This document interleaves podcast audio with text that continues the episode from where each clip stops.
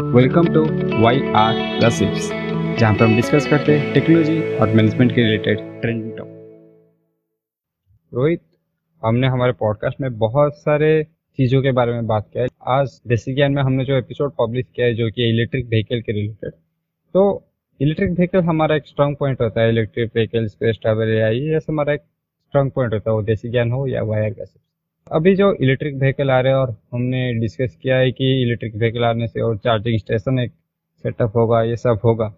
तो इसमें जो क्या ट्रेडिशनल पंप्स है, जैसे कि पेट्रोल पंप्स होते हैं, वो क्या बेकार हो जाएँगे? क्योंकि वो सब सेटअप करने में बहुत ज़्यादा मेहनत लगता है, क्योंकि लैंड एक्विजिशन कॉस्ट बहुत सारा लाइसेंस लेना पड़ता है।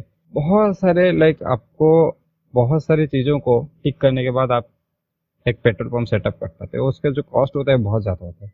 तो अभी क्या वो बर्बाद होने वाले हैं? या फिर उनका फ्यूचर क्या है? तुम्हें क्या लगता है? पेट्रोल पंप तो बंद नहीं होंगे क्योंकि इलेक्ट्रिक व्हीकल आने के बाद भी कुछ गाड़ियाँ ऐसे रहेंगे जिसको हम लोगों को डीजल या फिर पेट्रोल से चलाना पड़ेगा। जैसे कि बड़े बड़े ट्रक इसको हम लोग, मैं जैसे कि एक एपिसोड में बताया हुआ था हाइड्रोजन के एपिसोड में, उसमें बताया हुआ था कि डीजल और पेट्रोल को रिप्लेस इलेक्ट्रिक व्हीकल से नहीं कर सकते।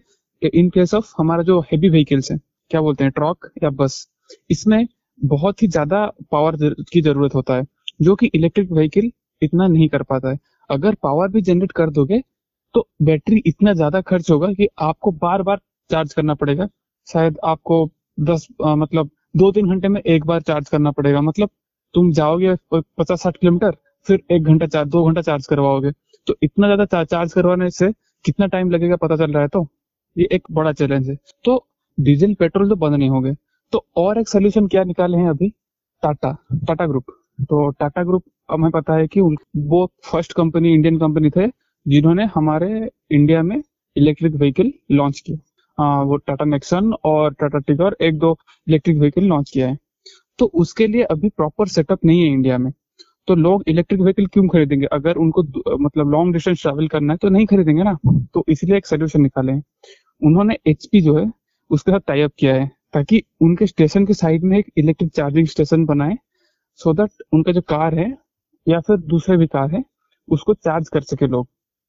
तो इलेक्ट्रिक व्हीकल में तुम जो बताया कि इलेक्ट्रिक व्हीकल क्या पूरा रिप्लेस कर देगा पेट्रोल पंप को?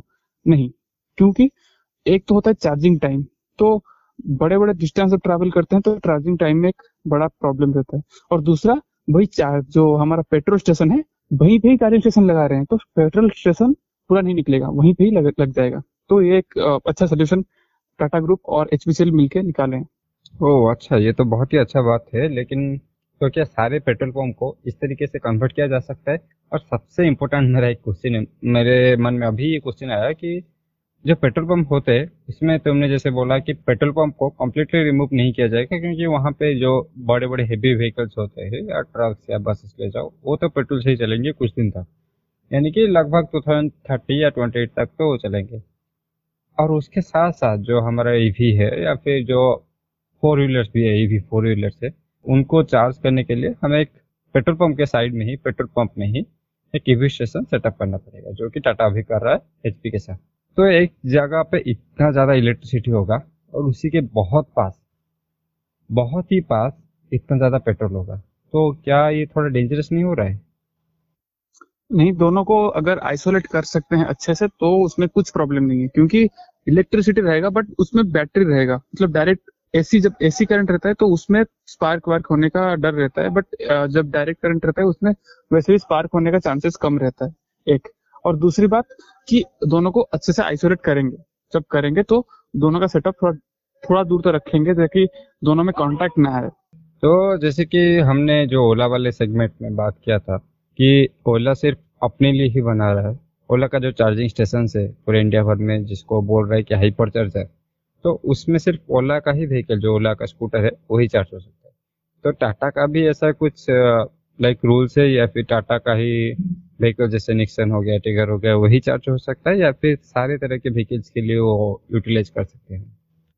वो जितना उनका प्लान है तो ये सारे तरह का व्हीकल के लिए चार्ज कर सकते हैं। बट अभी तो या मतलब इंडियन मार्केट में टाटा बस एक ही कंपनी है जो अपना ईवी लेके आई है मतलब कार सेगमेंट में, सिर्फ़ टाटा ही है। तो एक तरह से ये दूसरा मतलब दो फ़ायदा उसका हो जाएगा। एक तो उसका कार वो बेच पाएगी अच्छे से, क्योंकि उसका ही सेटअप है, और अगर लोगों को मिलेगा कि लॉन्ग डिस्टेंस ट्रैवल करने के लिए मेरे पास चार्जिंग स्टेशन है, या फिर मैं बीच में कहीं पे चार्ज कर सकता हूँ तो मैं लॉन्ग डिस्टेंस ट्रैवल करने के लिए भी कार ले सकता हूँ।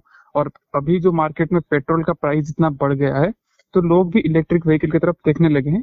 बट कुछ कुछ ड्रॉबैक्स थे और उसको काउंटर करने की कोशिश कर रहा है टाटा और स्पेशली वो हाईवे के पास में ही लगाने की कोशिश कर रहे हैं। मतलब जितने भी एचपीसीएल का जो हाईवे के पास में जो है मेजर हाईवे के पास जितने भी आउटलेट्स हैं, वहाँ पे लगा रही है। ताकि नॉर्मली जब लोग लॉन्ग डिस्टेंस ट्रैवल करते हैं तो हाईवे में ट्रैवल करते हैं।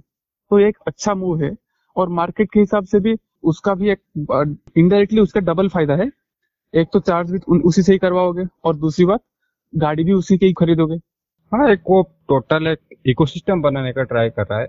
और तुमने जैसे कि बोला हाईवे में लगाने का प्लान करे, क्योंकि मुझे लगता है वो फ़र्स्ट फ़ेज़ में ही हाईवे लगाएगा। उसके बाद शायद वो सिटीज़ में जित, जहाँ पे भी एचपी का आउटलेट्स है, वहाँ पे आ जाएगा। या फिर एच का पेट्रोल पंप है, वहाँ पे आ जाएगा।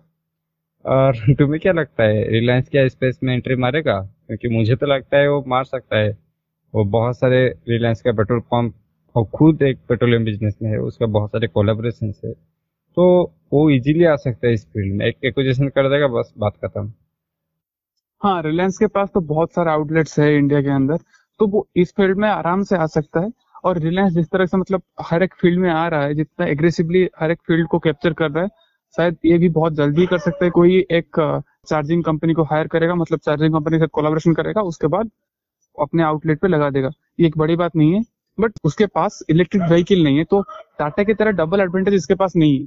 हाँ ये तो तुमने सही बोला है कि वो इकोसिस्टम नहीं बिल्डअप कर सकता, क्योंकि टाटा बहुत दिन से ट्राई करे लगभग दो तीन साल से कि इलेक्ट्रिक व्हीकल पे काम करना स्टार्ट किया है। तभी जाके ये आज पॉसिबल हो रहा है, अभी ये प्लानिंग स्टेज में, अभी भी है। तो रिलायंस को अभी बहुत टाइम है हाँ वो जो चार्जिंग स्टेशन वाला मार्केट है, वो शायद व्हीकल्स में इतना कम्पीट करके मार्जिन कम करने का मूड में नहीं है। शायद वो चार्जिंग स्टेशन वाले चीज़ में बहुत अच्छे से कंप्लीट करेगा। तो देखते ये रास्ता कहाँ तक जाता और कहाँ तक हमें इलेक्ट्रिक व्हीकल के लिए चार्जिंग स्टेशन मिलता रहता है। तो इसी के साथ आज का एपिसोड खत्म करते हैं। धन्यवाद।